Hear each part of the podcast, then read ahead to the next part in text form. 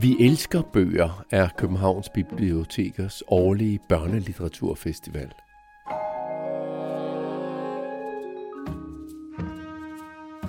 I 2021 er festivalen mere digital end normal, og i en række podcasts har Københavns Biblioteker bedt forfattere, bogfolk og litteraturformidlere fokusere på en række emner. Hvordan står det til med repræsentation af race, køn og seksualitet inden for børne- og ungdomslitteratur? Velkommen til. Mit navn er Claus Vitus.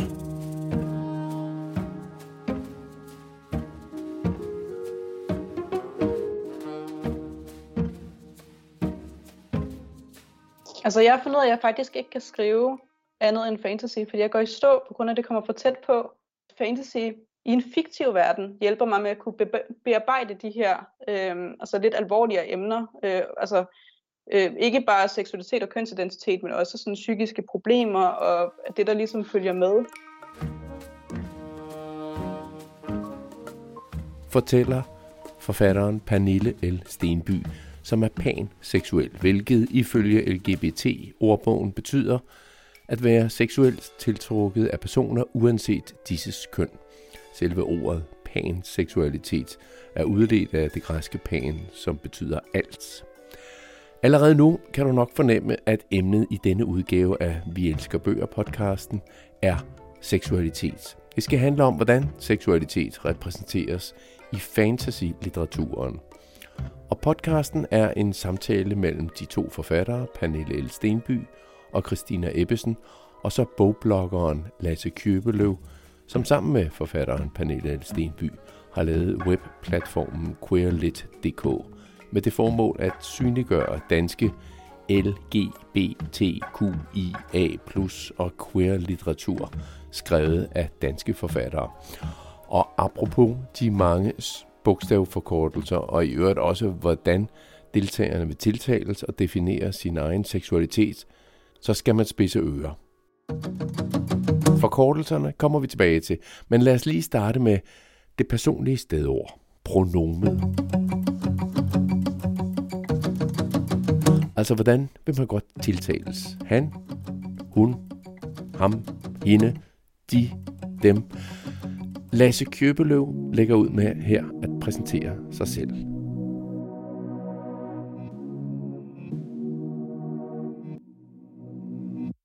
Mit navn er Lasse, og hvis du ikke kender mig, hedder jeg stadig Lasse. Jeg bruger pronomen han, ham, de, dem.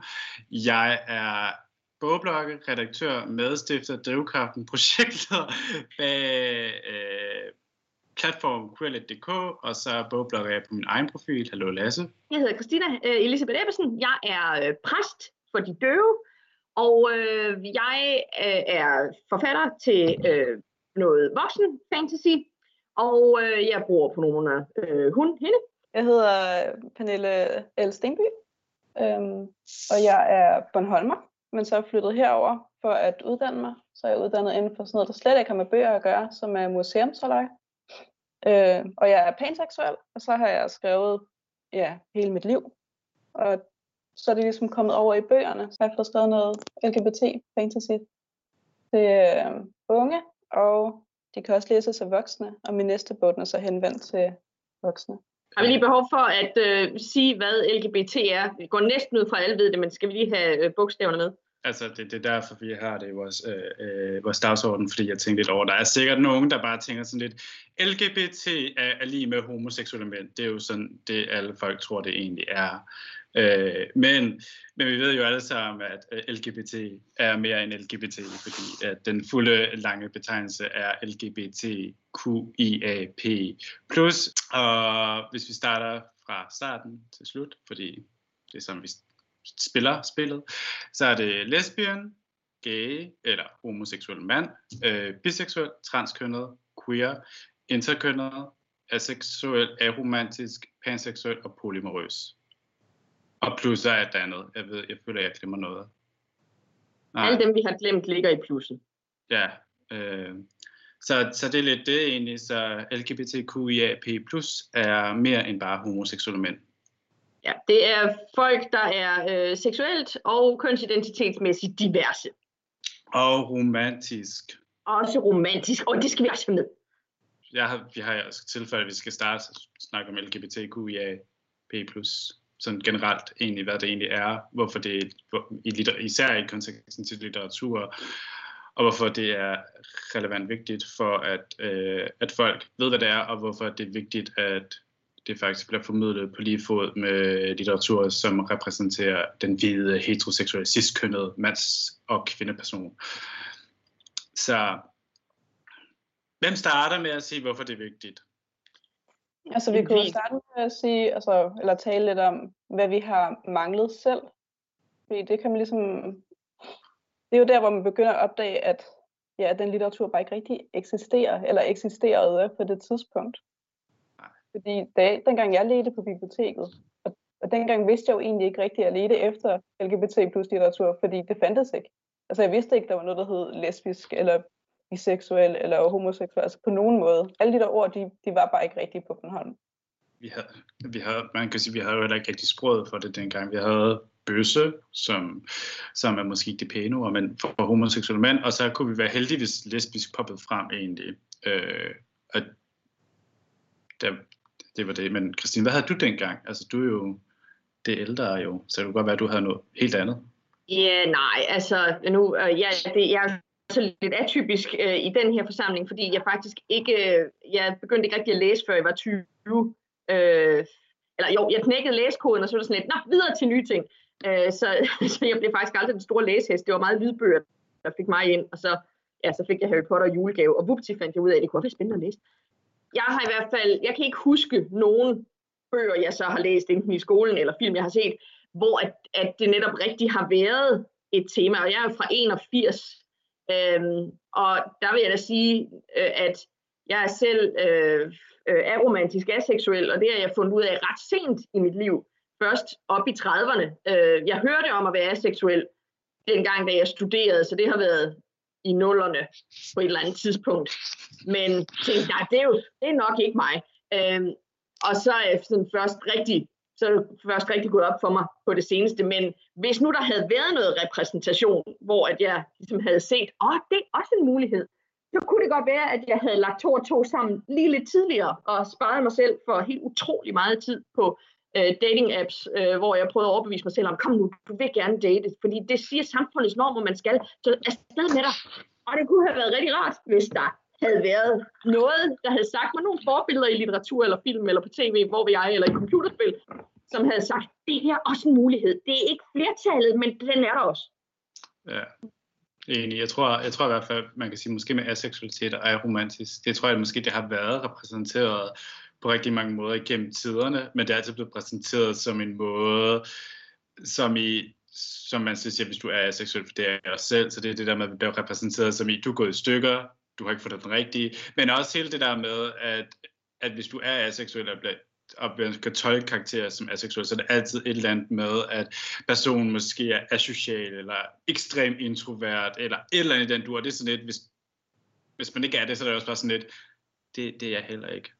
Hvor er den gode repræsentation hen? Og man kan selvfølgelig godt se, at igennem altså de gamle, gamle klassikere, øh, hvor det overhovedet, altså hvor du røg i fængsel for det og sådan noget, der, øh, og det var så først også i 81, da jeg blev født, at homoseksualitet blev taget af listen med øh, sindssygdomme. Øh, og jeg kan selvfølgelig godt se, at repræsentationen er manglende i de gamle, gamle klassikere, ja, ja. Øh, selvom man så kan diskutere, man kan jo tage en queer-brille på og sige, er øh, Sherlock Holmes øh, aseksuel, eller, og alle, altså der var jo også en grund til, at man kaldte øh, homoseksuelle mænd for bachelors, ikke også, fordi vi, vi er nødt til at, at på en eller anden måde sige, hvorfor de blev ved med at være single, ikke også, så blev det ligesom et, øh, et ja. ord for at vise, at de er single, fordi de er sammen med deres roommate. Det er det, vi alle sammen åbenbart gjorde dengang, var sammen med vores roommates. I de øh, gamle, gamle dage.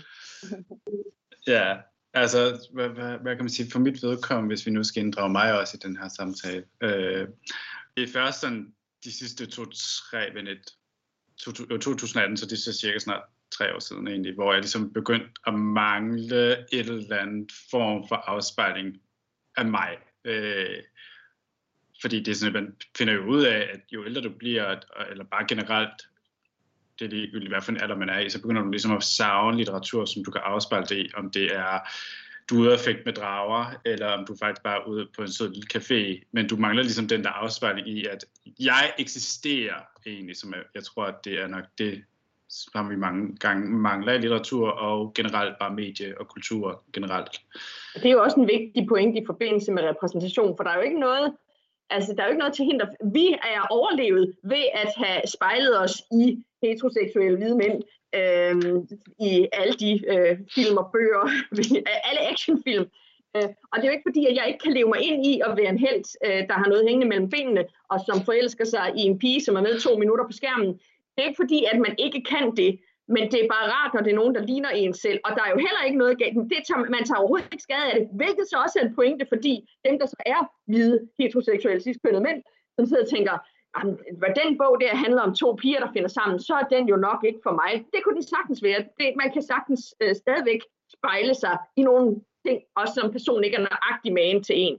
Jeg har tit, når folk har sagt, Nå, Christina, du, du har din ene hovedperson er så homoseksuel. Nå, så, øh, ja, altså jeg er heteroseksuel, så er der måske ikke noget, jeg skal læse. Så kan man jo stille spørgsmålet, om læser du krimier? Ja, det gør jeg. Nå, så skal jeg lige høre, om du er morder, om du er øh, politibetjent, eller, eller øh, er du pårørende til, til nogen, der er blevet myrdet. For ellers så kan du jo ikke læse den bog, fordi så er folkene jo ikke ligesom dig.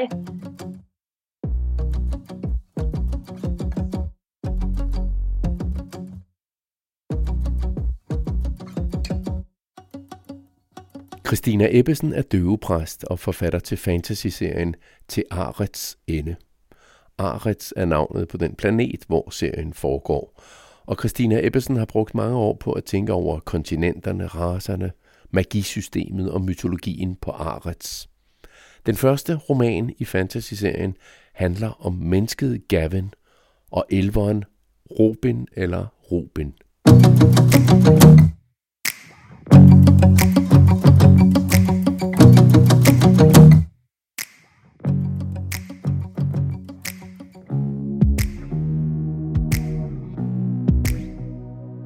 Gavin knep øjnene sammen mod morgenens nådeløse solstråler. Hans tøj lå spredt ud over kammerets gulv.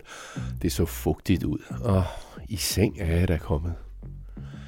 Han mærkede i det samme nogen, der vendte sig på halmmadrassen bag ham. Det var yderst sjældent, han havde mulighed for at flirte med nogen som helst, uden at et familiemedlem holdt øje med, at han ikke drev det for vidt. Et selvtilfreds smil bredte sig trods tømmermændene. Godt gået. Bare det var hende med flætningerne. Han vendte sig forsigtigt, og hans hjerte skippede et slag. Han sprang ud af sengen ved synet af elveren fra brønden, og opdagede, at han selv var nøgen. Rev tæppet til sig, og så til sin gru. Du har ikke noget tøj på. Elveren satte sig op med et sæt, og så sig om med opspilede øjne.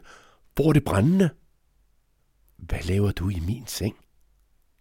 Elveren prøvede at få styr på sit korte hår og kned søvnen ud af øjnene. Han så forvirret op på Gavin og pegede mod sengen. Jeg er sovende. Sover? Hvorfor sover du i min seng? væsede Gavin gennem tænderne.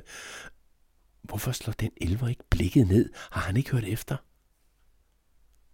Har de glemt, at de har mig inviteret? Med rynket bryn og et smil, som Gavin ikke kunne artsbestemme, begyndte elveren at række bagud efter sit tøj, der nydeligt hang over stoleryggen og langs sengekanten. Langeøren holdt øjenkontakten, som om intet var galt. De var påvirket. Så fuld har jeg aldrig været, sagde Gavin. Forbandet alkohol. Han tog sig til sit ømme hoved. Han forstod ikke, hvorfor elveren tog sig så god tid med sine bukser. Gavin mærkede kinderne bluse. Lad være med at se på ham.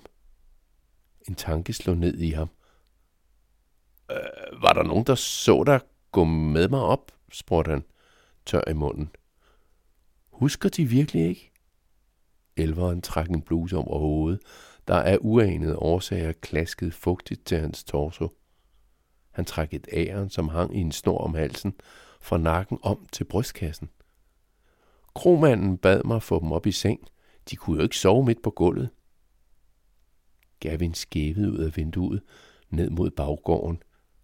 Der var ingen vrede mænd med ræb eller høtyve, som råbte på profeten Karifanas retfærdighed og krævede straf. Måske ventede de foran indgangen. Elveren fik sit tørklæde over det ulede korte hår, greb sin taske og kappe og gik hen mod døren. Åh, oh, stop, Langør. Du må hoppe ud af vinduet, når der er fri bane. Ingen må se dig forlade det her kammer.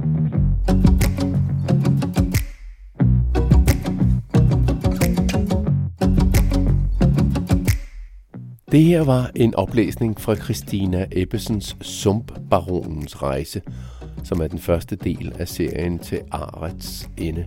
Du lytter til podcasten Vi elsker bøger fra Københavns Biblioteker. En podcast, der i dette øjeblik handler om, hvordan seksualitet repræsenteres i fantasy-litteraturen. Og podcasten er en samtale mellem bogblogger Lasse Købeløv og de to forfattere Christina Ebbesen og Pernille L. Stenby. Og her fortæller Pernille Stenby, som er panseksuel, om sin første oplevelse om en anden form for seksualitet. En oplevelse fra hendes skoletid på Bornholm. Første gang jeg hørte om homoseksualitet, så var det kun mænd, altså, altså kun bøsser, ikke?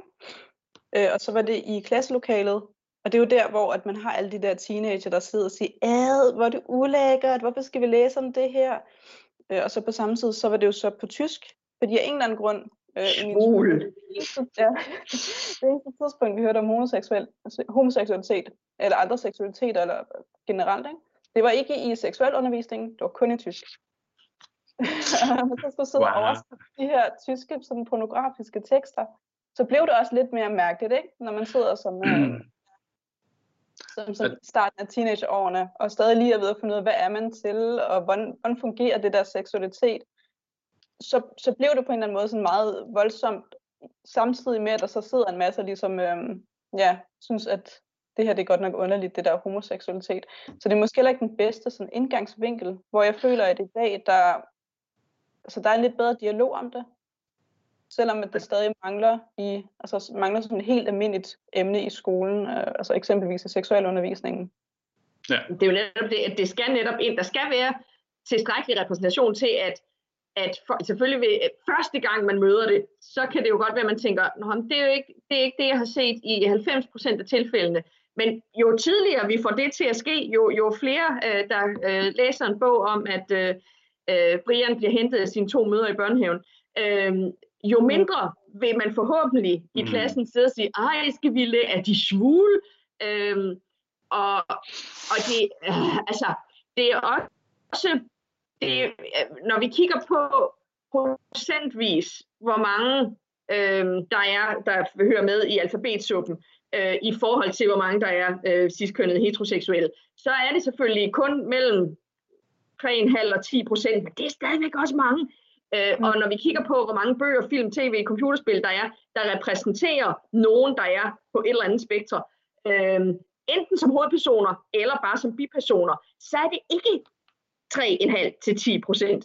Og det er jo derfor, at, at det kan komme som sådan en stor overraskelse for folk, når der og det der er da godt nok meget uden for normen. Det kunne være rart, hvis vi kunne få det afmystificeret lidt, sådan så at øh, det ikke øh, at man ikke, gud, der er en bog med dette, jeg har aldrig set sådan en før, wow. Øh, det, kunne være, det kunne være rart, og det er ligesom noget, vi skal se imod, fordi hvis det er 3,5-10 procent, så vil der jo i hver eneste skoleklasse statistisk set sidde mellem 1 og 3. Ja, 1, 2 eller 3, som er et eller andet. Øhm, og der er det jo ikke rart, når de sidder og hører deres klassekammerater sige, at det kunne være fint, hvis det blev mere naturligt. Og det kan være svært nogle gange for dem, der hører til flertallet, at se, hvor vigtigt det er, fordi de har aldrig nogensinde manglet det der med at være repræsenteret i politik, i musik, i film, bøger, computerspil, alt muligt. Øh, de har altid set sig selv repræsenteret i bestyrelser, everywhere. Og derfor kan det være svært at forstå, hvorfor er det så vigtigt, at der enten bliver sat label på, eller at de er med. Men øh, det er vigtigt for os, der hører til den der lille minoritet, som aldrig bliver afbildet. Fordi så kan man så sige, der var en, der var ligesom mig. Hmm. Ja, det bliver bare trist, når man begynder at kun at kunne tælle det på hænderne. Altså, hvilke bøger, eksempelvis her med fantasy, hvilke fantasybøger har jeg lyst til, lyst til at læse, hvor det handler om en LGBT plus person som hovedrollen? Altså, Ja. Og så skal vi måske lige understrege med dansk på dansk fantasy, som, som Ja. ja. han. fordi det er sådan lidt, ja, det, det, er jo en, det, det er jo nærmest, det kan tælles på en hånd, bogstaveligt talt. for nu tænkte jeg på bøger. Okay, bøger, så kan vi godt komme op, der kan vi måske tage to, to hænder og en fod med. Men hvis vi snakker, hvis vi snakker serier, så er vi måske kun på, måske heldige på to hænder. Og hvis vi tager på forfattere, så har vi noget på en hånd. Ja. Men det er jo lige præcis også der, hvor vi så, hvis vi måler dem op imod de 10 procent, så er det jo absolut ingenting. Så er vi jo nede i promiller. Altså det er jo, ja. Ja, selv hvis vi gik lavt og konservativt og sagde 3,5 procent, så er vi stadigvæk overhovedet ikke der. Og det er altså det, vi taler om med, med kasserne, at øh, selvfølgelig er normen, øh, den kassen med det store flertal, selvfølgelig er der flest af den slags historier. Øhm, og der er altså også diskussionen om, om man så er til, når vi så laver noget i en anden kasse, der øh, er der tit snak om, om der skal et decideret label på det.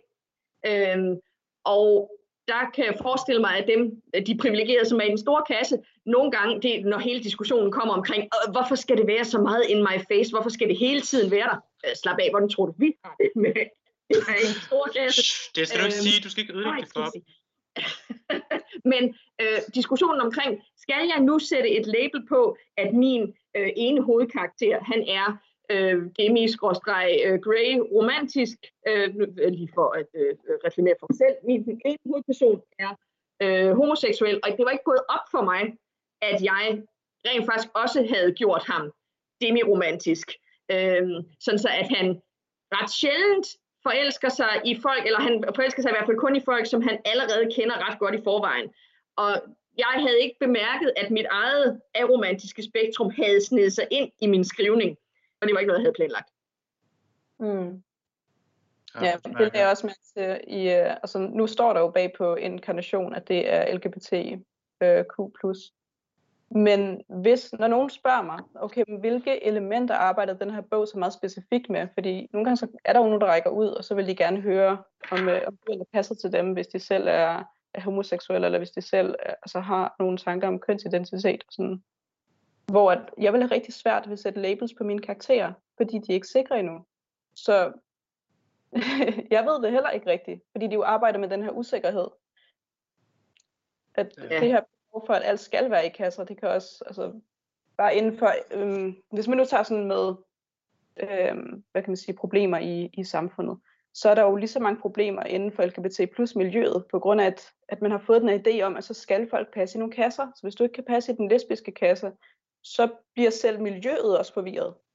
at man kan møde, møde modstand selv fra dem, som egentlig burde støtte en.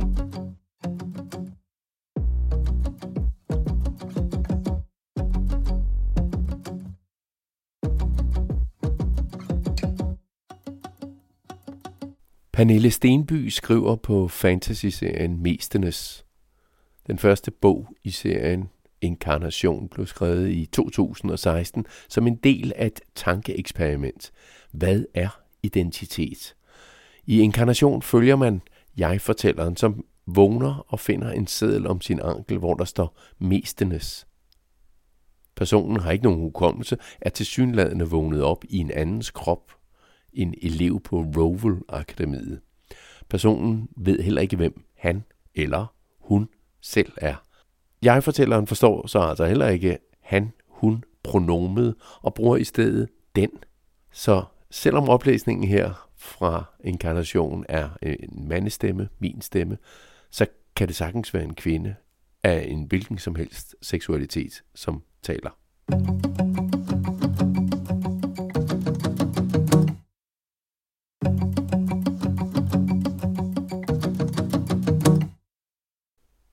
får brug for et navn, rummede den. Vastel, siger jeg. Dit eget navn, siger den. Ikke et, som du har stjålet. Men jeg har ikke et navn. Har han givet mig et navn? Jeg kan ikke huske noget. Du får brug for sko, siger den, og retter opmærksomheden mod mine fødder. Jeg ser ned på mine strømper. Selvom jeg kan vrikke med tæerne, så føles mine fødder stadig hævet. Kemens fødder er skjult af glinsende sorte sko. Du får brug for et halsbånd, fortsætter den, og rent tøj. Hvad mener den med det? Når jeg tænker, før det går op for mig, at resterne fra tingsten, der blev skudt, pletter mit tøj. Hvor meget forstår du? spørger den. Øh, ikke så meget, tror jeg. Jeg forsøger at gnide blodet af mine hænder, men selv når det forsvinder i det sorte stof, så lugter det. Forstår du, at du er på Roval Akademi? Jeg nikker langsomt og siger, det sagde stemmen i højtaleren. Er du sikker på, at du ikke kan huske, hvad du hedder? spørger Kemen. Men, mestenes, svarer jeg.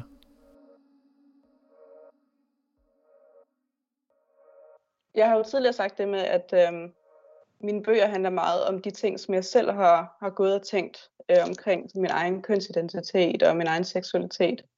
Øhm, og at meget min inspiration kommer fra mig selv, øhm, fordi jeg er panseksuel. Og panseksuel er en af de termer, hvor at hvis jeg, jeg, jeg mærker lige sådan, du ved, fornemmer rummet, inden jeg siger det, fordi mange gange så vil folk være meget forvirret over den her term, for de har lært øh, lesbiske, og de har lært bøsser, de er ved at lære biseksuel, så kommer panseksuel, og så er de sådan, at nu er de stået af. Det, det er for langt. Øhm, så den, den lette version af panseksuel, det er biseksuel. Så kan folk ligesom lidt mere være med. Men panseksuel, det er, hvor det er lidt mere, øhm, vi ser bort fra kønnet. Øhm, altså, at man forelsker sig i mennesker, og ikke nødvendigvis i øh, specifikke køn. Som med biseksuel, der har du en tiltrækning til, øh, hvad hedder det, øh, ja, mænd og kvinder.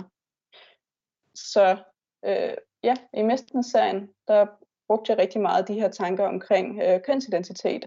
Så den fokuserede egentlig mere på selve den her, øh, den her proces og de her tanker omkring, øh, hvad køn er, hvordan køn det ligesom er, hvad kan man sige, hvad der er biologisk og hvad der er en samfundskonstruktion. Fordi rigtig meget af det køn, vi har den dag i dag, det er jo en samfundskonstruktion. Det er jo ikke fordi, man er født med en eller anden, øh, et behov for farven lyserød, bare fordi man er en kvinde.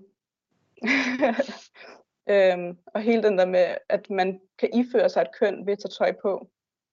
Øhm, så man følger den her hovedperson. Det er en hovedperson med øh, amnesia, som altså ikke kan huske noget. Så fra side 1, så kommer man ligesom ind i den her øh, fantasy-verden, som er minder lidt om vores, så det er over i sådan noget low fantasy.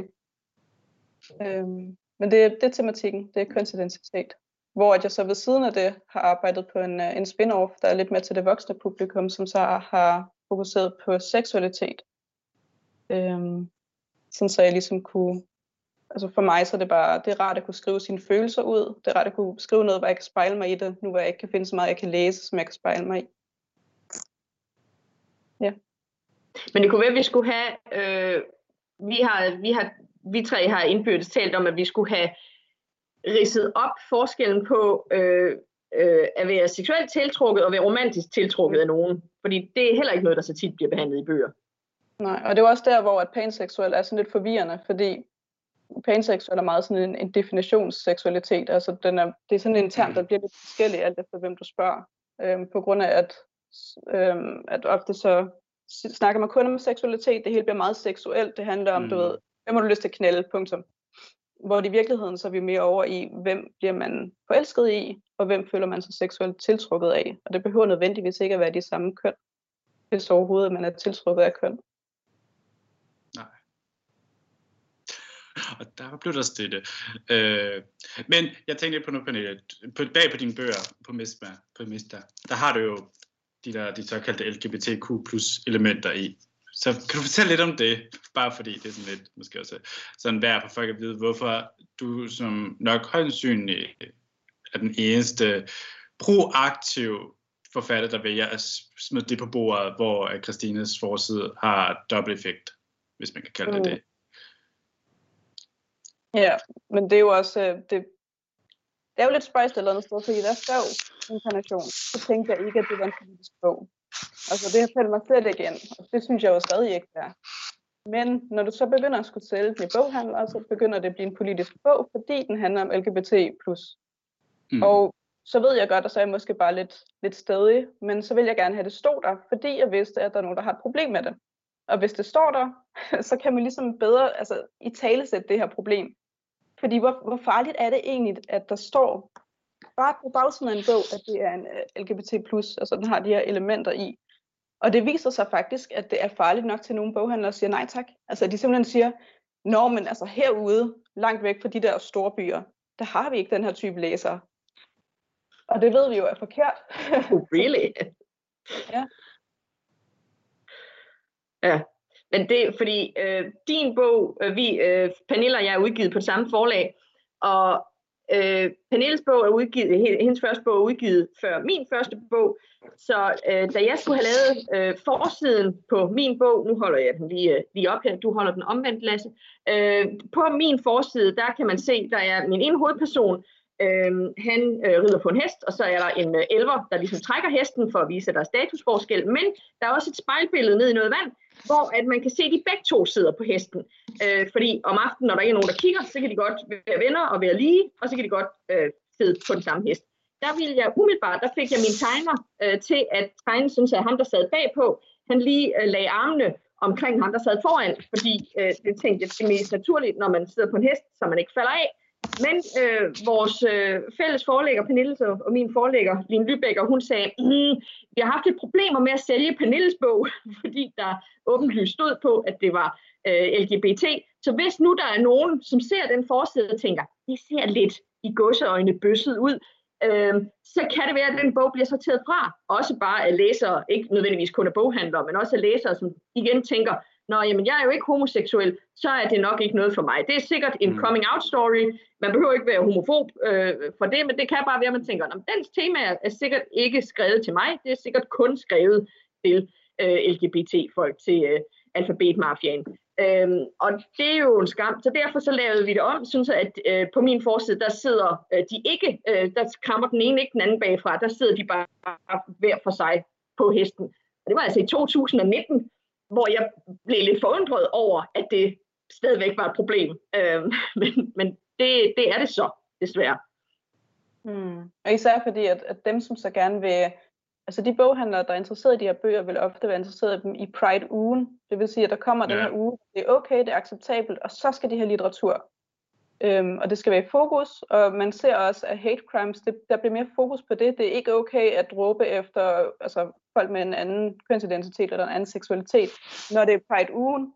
Men når den er slut, når, så er det lidt noget andet igen, så kan vi godt glemme det igen, så går vi lige under jorden. Hashtag pinkwashing. ja. Men på samme tid, så, så er Pride-ugen jo også bare vigtig. Det er, det er jo sådan lidt en, en både og, fordi vi har brug for den her eksponering for ligesom at kunne i talesætte det. For ellers så, så bliver det bare meget, altså det forsvinder. Folk, ja. ja.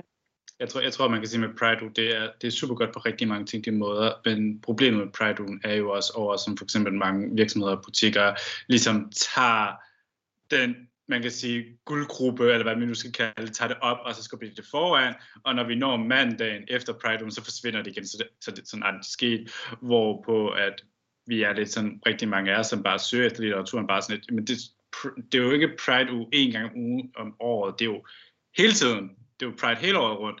Så jeg vil da gerne have lov til at have den litteratur tilgængelig, ligegyldigt hvor, hvornår, hvordan og hvorledes jeg befinder mig i mit liv. Øh, og det er jo så noget, man kan sige, boghandler sådan nogle gange tager, tager vel af, sådan, er egentlig ligeglad med at sige, det kan vi ikke se, for der er ikke er gruppe for det her. Men når vi når er det bare sådan, ja, det kan vi godt se nu. Og så bare sådan lidt, det er ikke nu, jeg skal bruge det. Mm. Og med det skal vi så hoppe over til, til vores allesammen, eller i hvert fald mit favoritemne, som hedder Own Voices. Og så kan vi også måske også gradbøje lidt den der snak, vi havde sådan lidt før, det der med øh, seksualitet, romanticitet, romanticitet og kønsidentitet, hvordan de ligesom bliver gradbøjet i litteraturen egentlig. Mm.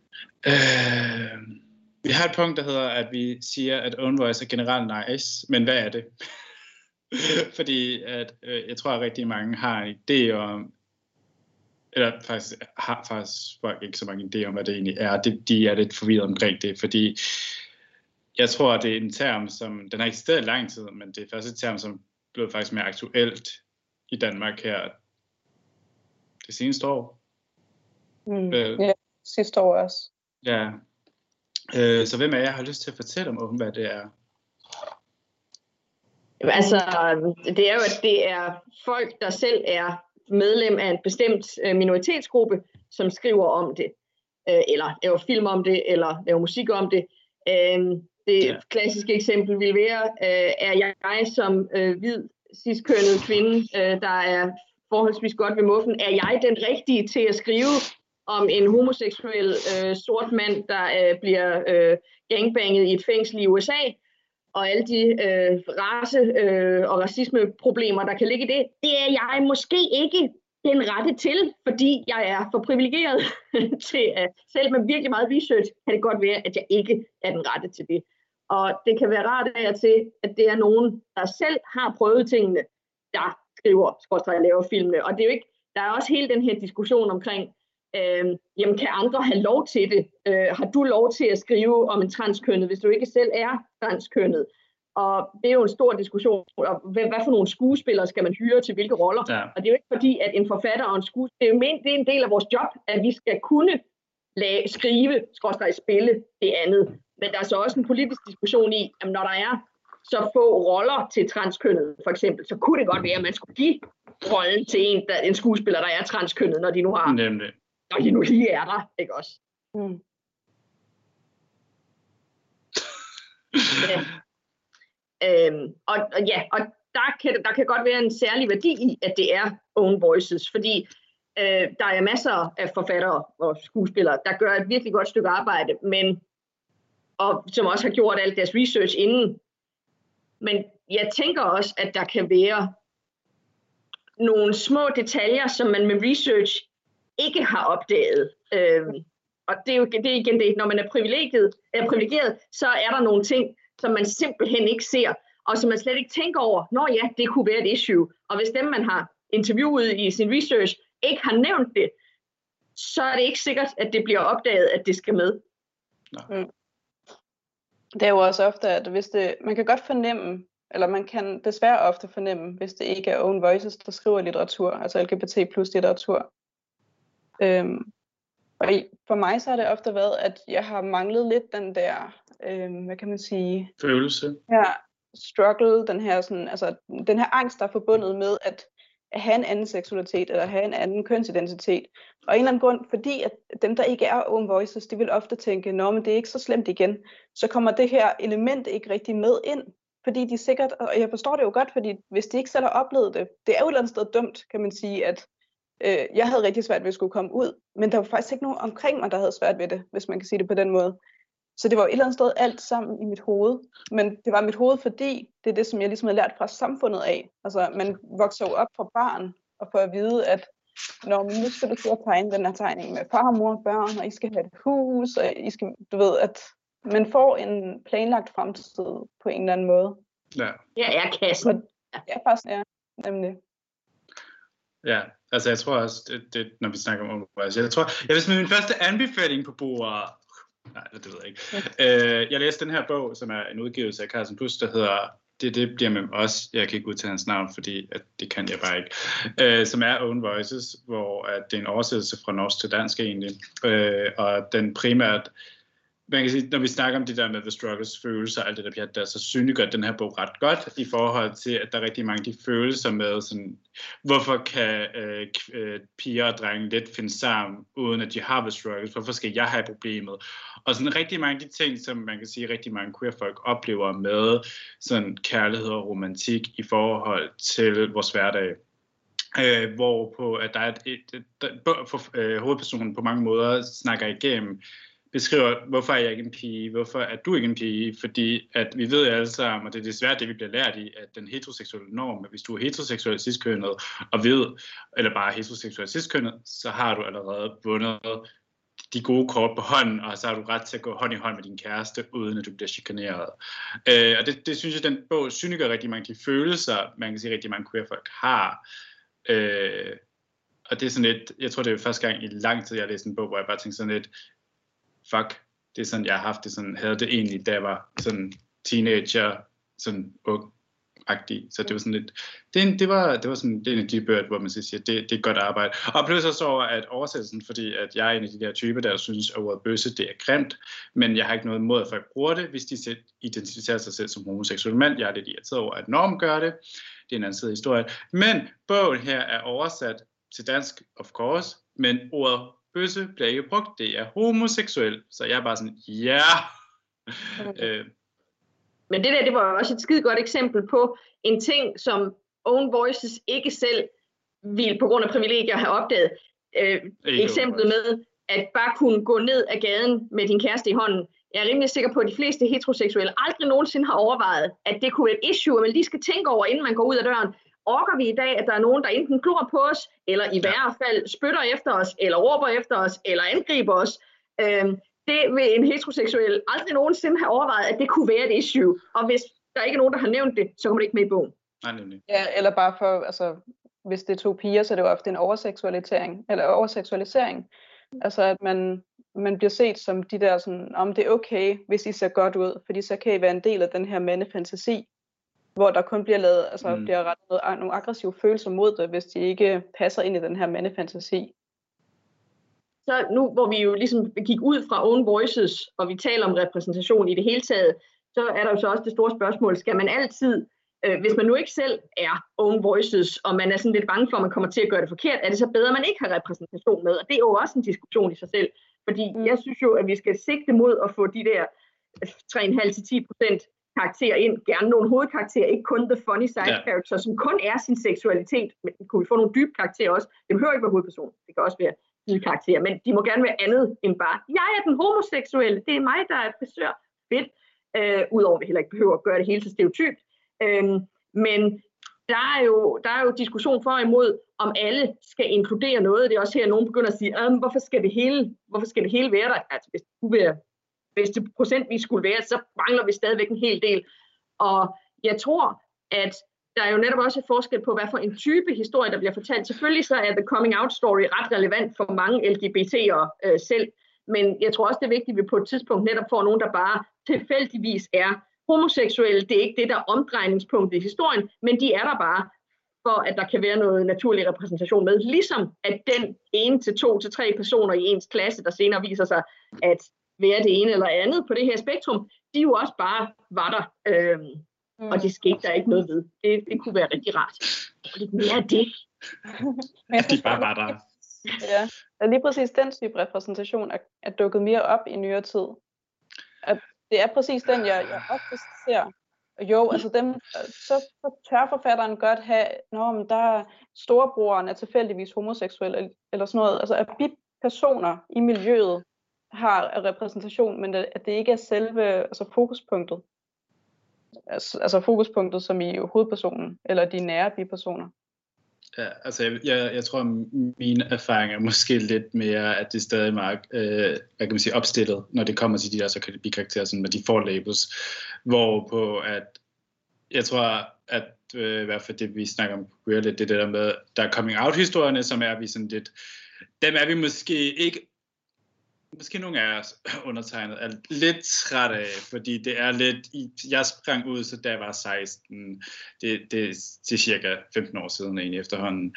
Så det er sådan for mig, at jeg sådan lidt, okay, jeg er kommet over det stadium, hvor jeg har behov for at springe ud, selvom jeg springer ud bogstaveligt til hver dag, øh, hvorpå jeg har mere brug for det der såkaldte casual øh, queerness, hvor det bliver mere sådan lidt, det er en del af historien, hvorpå at karaktererne ligesom, hvad sker der efter de er sprunget ud, hvad er livet efter egentlig, og, og der, det er sådan det, det, jeg savner rigtig meget af, det synes jeg sådan, det er en mangelvare i, i både sådan, okay, ikke på international litteratur, men dansk, jeg tror, det begynder at være, det, det er der, men det er stadig en mangelvare egentlig, og, og når vi hopper tilbage til med bikaraktererne, øh, som er biseksuelle, hvis vi kan lave den sådan, øh, så bliver det måske meget sådan et, nogle gange, i hvert fald når jeg har læst, så er det bare sådan, min bror er biseksuel, bare sådan, er det en samtale, der, er, det, er det noget, vi har behov for at vide i litteraturen, at din bror er tilfældigvis er biseksuel egentlig? Altså jeg kunne forstå lidt over, hvis han havde en kæreste, som identificerede sig som øh, mand, øh, så er det måske fair nok at måske smide det label på bordet, men det er også måske sådan lidt i konteksten til, giver det mening for historien at smide det labels på, fordi der er mange gange, når vi snakker om sådan repræsentation, og om folk skal have alt inkluderet, så er det sådan et over, er der behov for, at vi har alt inkluderet i den kaliber med, der kommer labels på, fordi hvor mange af os går rundt og er, fortæller alt alle omkring vores seksualitet, kønsidentitet, romantisk orientering, vores etnicitet, vores alder, vores kings, vores og videre derudad egentlig. Så det er måske også bare en balancegang i, hvordan vi skal prøve at formule, øh, skabe den der inklusion, fordi i virkeligheden er vores, det vi ser jo, det vi egentlig burde skabe litteratur ud fra, fordi altså, vi ser jo meget mere divers i vores hverdag, end vi faktisk ser i litteraturen. Mm. Ja, og så er seksualitet slet ikke så seksuelt i virkeligheden. Altså som litteratur ofte gør det til. Ja, altså der er måder at vise, at andre har en seksualitet, end at bare gerne vil have sex med lige præcis det køn. vi vil alle sammen bare have sex med det der køn der. Ja, nemlig. Og det er sådan, vi viser det. Eller noget. uh, ja.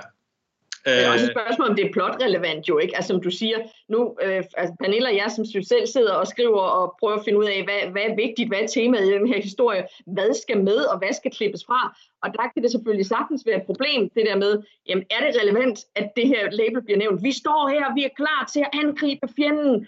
Jeg vil gerne lave en pep-talk til hele min her. Har jeg før nævnt, at jeg er til mænd? Og nu synes jeg, vi skal angribe, hvorfor skal vi med? Ikke også? Det var ikke vigtigt for den store, svære sandalkamp, der lige skulle komme der. Og det er jo så hele det med, at hvis man også har repræsentation med, så skal man også gøre det ordentligt, fordi karakteren skal ikke bare være en papfigur, vi har stillet ind. Det her er så vores token black guy, det her er vores token LGBT guy, her har vi en med en funktionsnedsættelse, og her er en med en diagnose. Du lytter til podcasten Vi elsker bøger fra Københavns Biblioteker. Den handler om, hvordan seksualitet repræsenteres i fantasy-litteraturen, og podcasten er en samtale mellem bogblogger og anmelder Lasse Kjøbeløv, og så de to forfattere, Christina Ebbesen og Pernille L. Stenby. De har så skrevet henholdsvis serierne til Arets Ende, det er Christina Ebbesen, der har skrevet den, og Mestenes, skrevet af Pernille L. Stenby.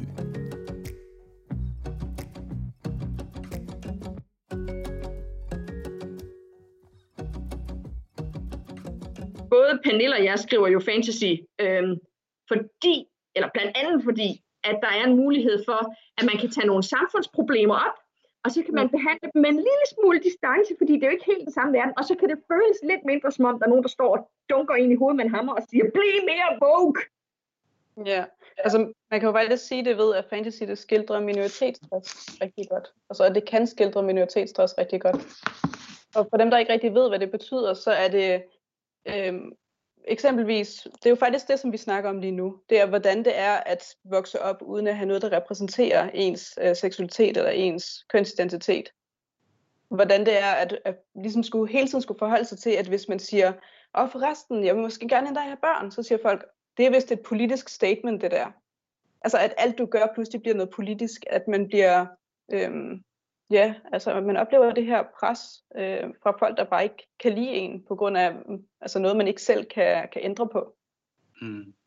Og det kan jo så vises i, i form af elver, altså at de her elver, øh, at folk kan bare ikke lide dem, fordi de har lange ører, og de derfor passer ikke ind i, i det her samfund, eller i inkarnationen, hvor at det er øh, folk, der har overnaturlige evner, som så bliver proppet i den her boks med, dem her kan vi ikke lide, fordi de er farlige, og de er underlige, og de er anderledes. Ja. Men Lasse, du læser jo både fantasy og alle mulige genrer. Øh, jeg læser lidt det hele.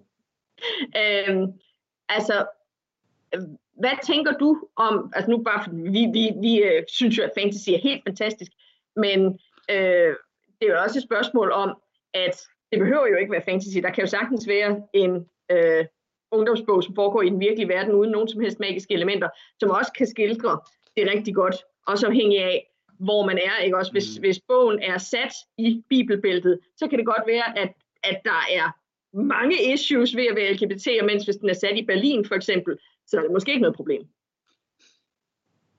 Hvad var spørgsmålet? Øh, altså,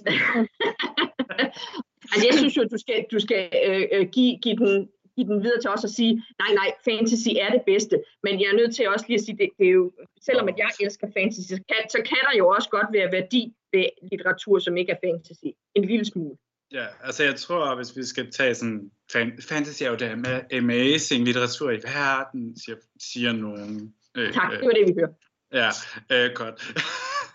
Nej, øh, altså jeg tror lidt over, at det det, det, det, jeg lægger mærke til, når jeg sådan, hvad man siger, for eksempel, jeg ved ikke, kan man kalde, øh, jeg ved ikke, øh, overdimensioneret genre, Oh, ikke overdimensioneret, fantasy sci-fi er sådan, de er sådan meget mere fantastiske genre, med sig som ikke er sådan historisk fiktion, litteratur, øh, litterær fiktion og generelt contemporary realisme. Der kan man sige, fantasy sci-fi, horror og sådan mere sådan, den, de kategorier genre har en mulighed for at åbne op, som I selv siger, at man kan ligesom tage det længere væk, elementerne egentlig, men også at du kan måske faktisk gøre queer delen mere casual, i den forstand, at det ikke er vigtigt for os at vide, at øh, elverne er egentlig ligeglade med, hvem de øh, har en interesse i.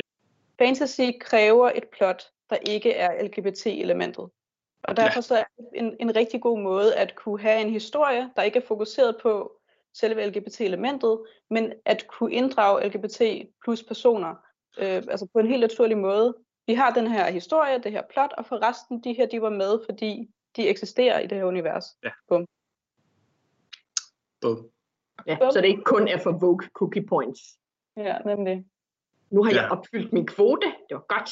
Men, der, men der kan vi måske også, sådan, øh, når vi snakker om fantasy, også, måske også inddrage såkaldt måske det vigtigste i den her samtale her, vi sådan, lader vi med sådan snakker om, at vi snakker ikke rigtig om det, fordi det er sådan lidt, vi spider det frem og tilbage. Men hele det der med øh, kønsidentitet og romantis, øh, romantiske orienteringer og seksualiteter, hvordan der er mere fokus på seksualiteten, end det bliver fokuseret på alt andet egentlig. Og det er sådan lidt, det er en ting, som jeg tror i hvert fald også to, Christina, og måske også Pernille, det savner, med, når vi snakker om romantiske orienteringer, hvor det bliver sådan lidt, han er homoseksuel og homoromantisk, og man bare sådan, og så bollede de, og man var sådan lidt, Nå, okay, fint. Husk de glidecreme. Undskyld. uh, ja, det, brug, det er også et pro-tip, men det, det er nok ikke den her samtale, vi skal have her. Uh, men så, det er jo også Ja, det er, jo, det er jo også der, hvor at øh, nu snakker vi jo hvad hedder det, om ungdomslitteratur, øh, eksempelvis, altså børn, unge, øh, at når man kommer i puberteten, så er sex jo både lidt, det, for nogle er det spændende, for nogle er det ret skræmmende, og jeg kan huske, at jeg har læst nogle ungdomsbøger, øh, danske ungdomsbøger, hvor sex bliver fokuseret på sådan en måde, at jeg, at jeg som øh, 14-årig sad og tænkte, hold da op, det skal jeg godt nok aldrig nogensinde. Fordi, fordi det bliver så seksualiseret, at man når aldrig til, til den glidende, stille og rolige overgang. Altså den der med, det når ikke at handle om romancen, altså romanceelementet, hvordan er det at forelske sig i øh, det samme køn, eller det modsatte køn, øh, hvordan er det at have den der, Nå, men så har vi en hold, hold i hånd periode, vi finder ud af hinanden, øh, den sunde dialog, finde ud af, hvordan snakker man sammen som mennesker, alt det der. Og så på et tidspunkt, så er det naturligt for nogen, at Nå, men så vil de gerne have sex. Altså, Prøve det, det er ikke, ja, præcis. Det er ikke den, det er ikke den opgang, eller opdeling, man ser i bøger. Det er ofte ja. altså, en overseksualisering, at Nå, så var de bare vilde og partyliv og bum bum og sex over det hele. uh, enig. Enig, enig. Jeg skulle sige, jeg, altså jeg tror, at da jeg var, da du, når vi snakker om, da vi var 14, da jeg var 14, der var min interesse Pokémon. Altså det ja. var Pokémon for life egentlig, og det er det stadig. Ja. Øh, og jeg, jeg Nå, så jeg har været sådan lidt, når folk snakker om sex, så er det mere sådan, uh, det lyder spændende, lad os prøve det, og så er man kommet til, hvor man tænker, måske skulle jeg prøve det, og så har man prøvet det sådan lidt, den måde folk har solgt det på, var virkelig bare dårligt. altså, øh, men det er først, hvor jeg er blevet ældre, hvor jeg har læst bøger, som er målrettet sådan, øh, den, øh, den yngre publikum, hvor jeg bare sådan lidt, når du snakker om det med at overseksualisere, så er jeg bare sådan, når jeg læst nogle bøger, hvor jeg bare tænker sådan, øh, ej, ad, ad, er det sådan, det foregår? Klamt. Det er altså, også American Pie-syndromet, det der med, at, øh, som jeg tror kommer fra en del amerikanske film, at der er hele den her opbygning til, det er jo Jamen det, på den ene side, så er det jo godt at være jomfru, men kun indtil du giver dig til, det er de faste normer, indtil du giver dig til den eneste en, som du skal være sammen med resten af livet. Det er ligesom om, det nu for mig og Lasse, som er aromantisk aseksuel, øh, eller øh, aseksuel og ikke er seksuelt tiltrukket og tænker, woohoo, masser af sex, kom med det. Øh, det, at, at det lig, ligesom er en selvfølge, at på et eller andet tidspunkt, så skal du have sex. Og så lad os bare skynde os at komme hen til det. Nej, er vi sikre på, at det er det, vi vil? Ja, men det er jo også problemet med den her type litteratur, fordi den på en eller anden måde fortæller unge, at de skylder deres partner sex. Mm. Hvilket Ja. passer. kan vi få den ud også, tak, af vores litteratur, please? Så Tak. prøv, prøv ikke at reklamere for Nu er det aldrig nemt. Bare synd for Ja. Øh, men jeg skulle sige, at jeg er enig. Altså, og hvordan, hvordan kan fantasy gøre det egentlig, når vi... for dreje, fordi I elsker jo fantasy. Fantasy er den bedste genre i verden jo. Altså jeg har fundet ud af, at jeg faktisk ikke kan skrive andet end fantasy, fordi jeg går i stå, på grund af, at det kommer for tæt på. Øh, og jeg talte på et tidspunkt med en, der slet ikke forstod fantasy. For det første, så kiggede hun rigtig mærkeligt på mig, og så sagde hun, hvor i Danmark foregår det? Og så tænkte jeg, okay, det foregår ikke i Danmark. Nå, hvor i verden foregår det? Det foregår faktisk heller ikke i vores verden. Og så kan, jeg, så kan jeg godt se, nu, nu er vi nået til et punkt, hvor hun er lige på vej, på vej ud af den her samtale. Øhm, og når jeg så prøvede at forklare hende, at fantasy i en fiktiv verden hjælper mig med at kunne be- bearbejde de her øhm, altså lidt alvorligere emner, øh, altså øh, ikke bare seksualitet og kønsidentitet, men også sådan psykiske problemer og det, der ligesom følger med. Mm. Øhm, så synes hun, det var endnu mere mærkeligt, fordi hun havde brug for, at det var råt, og det var lige på, og hun synes, det var underligt, at det skulle forsøges, som hun så det igennem fantasy. Og det er jo ikke sådan, jeg har det personligt. Altså for mig så er det en måde at kunne gøre det øh, lettere at bearbejde. Det er jo faktisk den, den modsatte vej rundt. Også fordi, at folk har, hvis man skal læse fantasy, øh, så er der i forvejen suspension of disbelief. Vi er klar over, at der er et eller andet, som ikke er som i vores verden, og det er man åben for. Og det er jo en fin bagdør for os til at få ja, både øh, repræsentation ind, men Mhm. også øh, altså, øh, normer om kønsopdeling i det hele taget. Hele det her med toxic masculinity og øh, drengen, den eneste følelse, øh, drenge og mænd må have, det er enten lyst eller vrede. Ikke også? Øh, der er ikke følsom. Nej, puha, det må man ikke være. Men hvis man så i forvejen er i en øh, fantasyverden eller en fantasy setting, så kan det være, at det glider lidt lettere ned, at, øh, at folk ikke behøver at være the high school jock alle sammen. Øh, fordi det er den eneste rigtige måde at være en mand, hvis man skal være i mandekassen. Øh, En rigtig mandemand. præcis. Ja. Men fantasy kan også det med, at det kan konstruere ord. Altså vi har friheden til at kunne lave et nyt ord, som der endnu ikke er koblet nogle fordomme på. Øh, altså i, i inkarnation, der bruger jeg ordet non til øh, de, her, de her mennesker med overnaturlige øh, evner. Øhm, de er underlagt en masse regler, og fordi samfundet både frygter dem, men regeringen gerne vil eje dem, og derfor gerne vil have flere af dem, for det er jo meget praktisk at have nogen, der ligesom kan noget overnaturligt, så skal de jo have børn. Og fordi de skal have børn, så er der så kommet den her term, som hedder non-dræt, altså ikke opdræt. At nogen Uh. af de her, ja nemlig, nogle af de her, de har så ikke lyst til at få børn, og det synes regeringen selvfølgelig ikke er særlig godt, fordi de har jo lavet deres regler, de har brug for de her børn, de har brug for øh, de her mennesker i samfundet, som de har stillet op. Men på grund af det et andet ord, så vil læseren, når de begynder at læse den her tekst, hvis de har fordom om homose- homoseksualitet, øh, så vil de ikke tage de fordomme ind med det samme.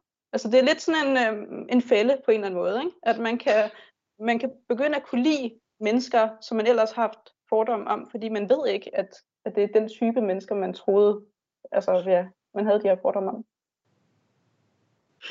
Men ja, det der med at få øh, nye ord ind i fantasien, det er, øh, det synes jeg også er en rigtig god mulighed for at få behandlet ting, som nogle gange kan være svære at behandle, fordi der allerede er forbundet en million fordomme med det, øh, og det er måske nemmere i, øh, i fantasy. Og der kan man jo så sige, når vi det her det også det handler om øh, litteratur til, til børn og unge, der har man jo fordelen ved at starte tidligt med repræsentation, fordi så kan man forhåbentlig sørge for, at der ikke har nået at opbygge sig så mange fordomme. Hele det der med, nej, det skal børnene skånes for. Nej, det skal de, altså er det en del af den virkelige verden?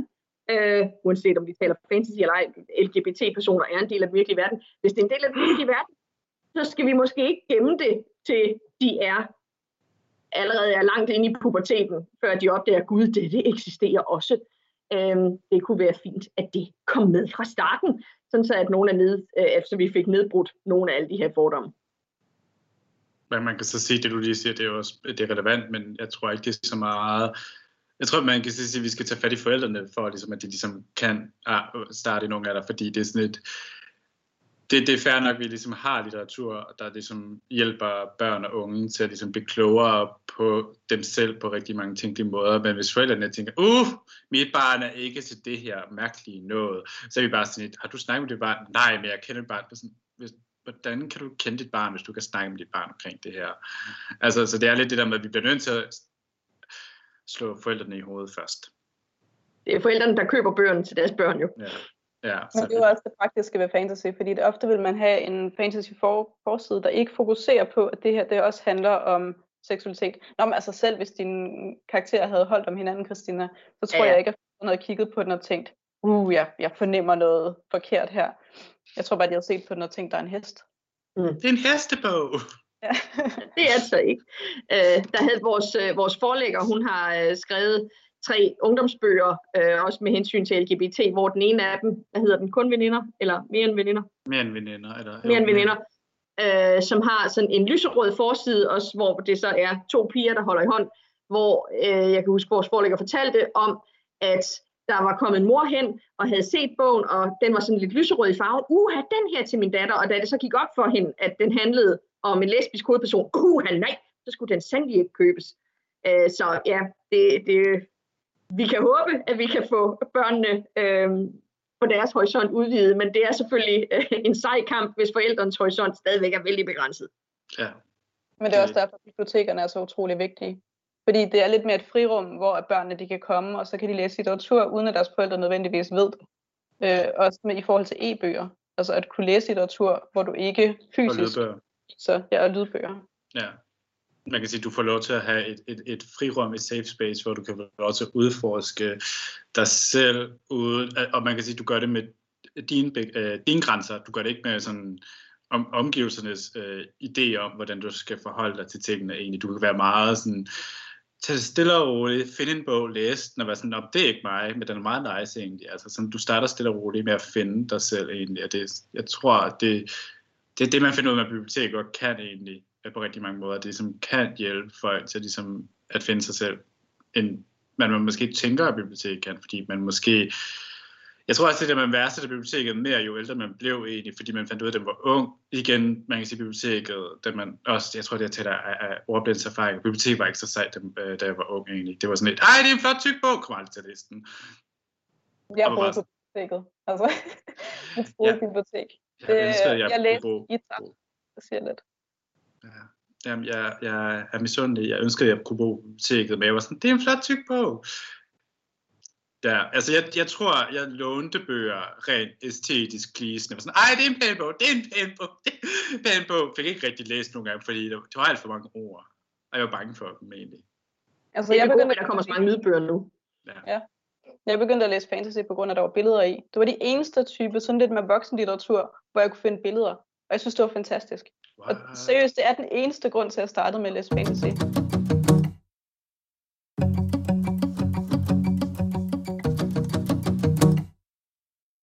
Og dermed fik fantasyforfatteren Pernille L. Stenby det sidste ord i denne debat om, hvordan seksualitet repræsenteres i fantasy-litteraturen. De medvirkende var udover Pernille også redaktør og medstifter af hjemmesiden queerlit.com, Lasse Købeløv og forfatteren Christina Ebbesen.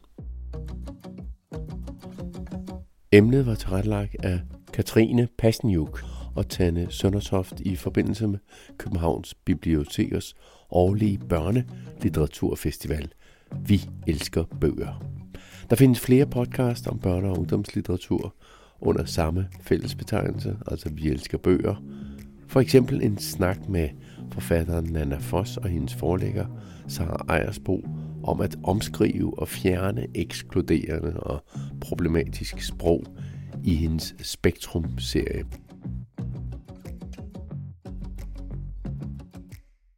Find denne og andre podcasts om børne- og ungdomslitteratur samme sted, som du har fundet denne her podcast.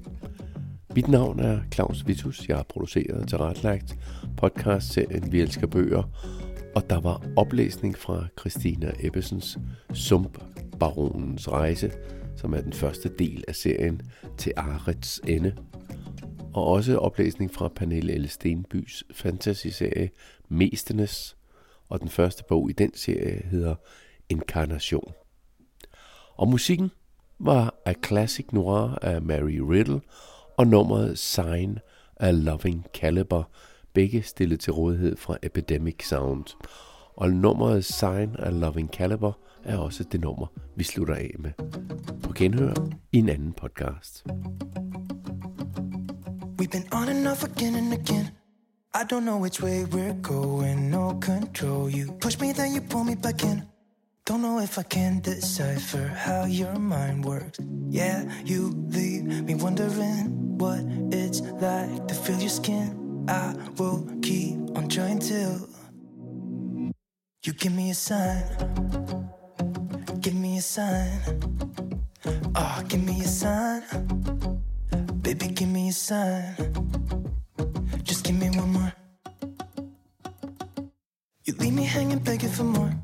Think that I'm addicted to this, can't resist to be a little risky and go for it cause I want you close. I'm so exposed when you're keeping me wondering. You know I'd do anything to be in your arms again.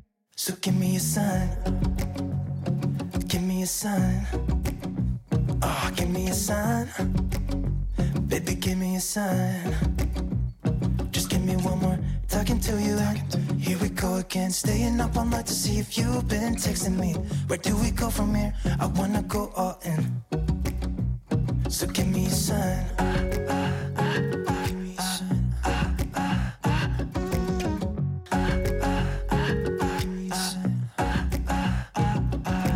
I just wanna let you know I could go for this, no more tricks. We could take things slow. Say you think about it too. When the lights go out, and there's no doubt that I should be with. That I should be. We've been on and off again and again. I don't know which way we're going, no control. You push me, then you pull me back in. We've been on and off again and again. I don't know which way we're going, no control. You push me, then you pull me back in. Mm-mm-mm. So give me a sign, give me a sign, baby, just give me a sign, baby, give me a sign. Just give me one more talking to you and here we go again, staying up all night to see if you've been texting me. Where do we go from here? I wanna go all